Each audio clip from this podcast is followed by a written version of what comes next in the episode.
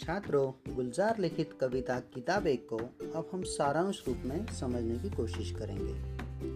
छात्रों, आज के समय में कंप्यूटर के अत्यधिक प्रयोग के कारण किताबों के प्रति लोगों की रुचि कम होने लगी है। अब किताबें अलमारी में पड़ी रहती है। महीनों तक मनुष्य से उनकी मुलाकात नहीं होती। वे किताबें उधड़ी हुई होती है। पन्ने पलटने पर उनकी करुण सिसकी निकलती है। किताबों की निरंतर उपेक्षा हो रही है। कंप्यूटर पर एक क्लिक करते ही बहुत कुछ एक एक कर शीघ्रता से खुल जाता है।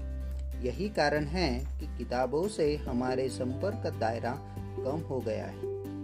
एक समय था हम सीने पर किताबें रखकर लेट जाया करते थे। कभी उन्हें माथे लगाकर प्रसन्न होते थे।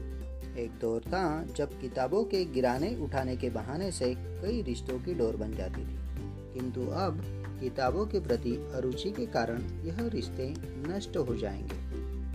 उनका संपर्क टूट जाएगा और वे अपना अस्तित्व खो देंगे तो छात्रों, इस पद्यांश को पढ़कर आप सूचना के अनुसार जो कृतियाँ मैंने दी है, उसको आपको नोटबुक में हल करना है। धन्यवाद।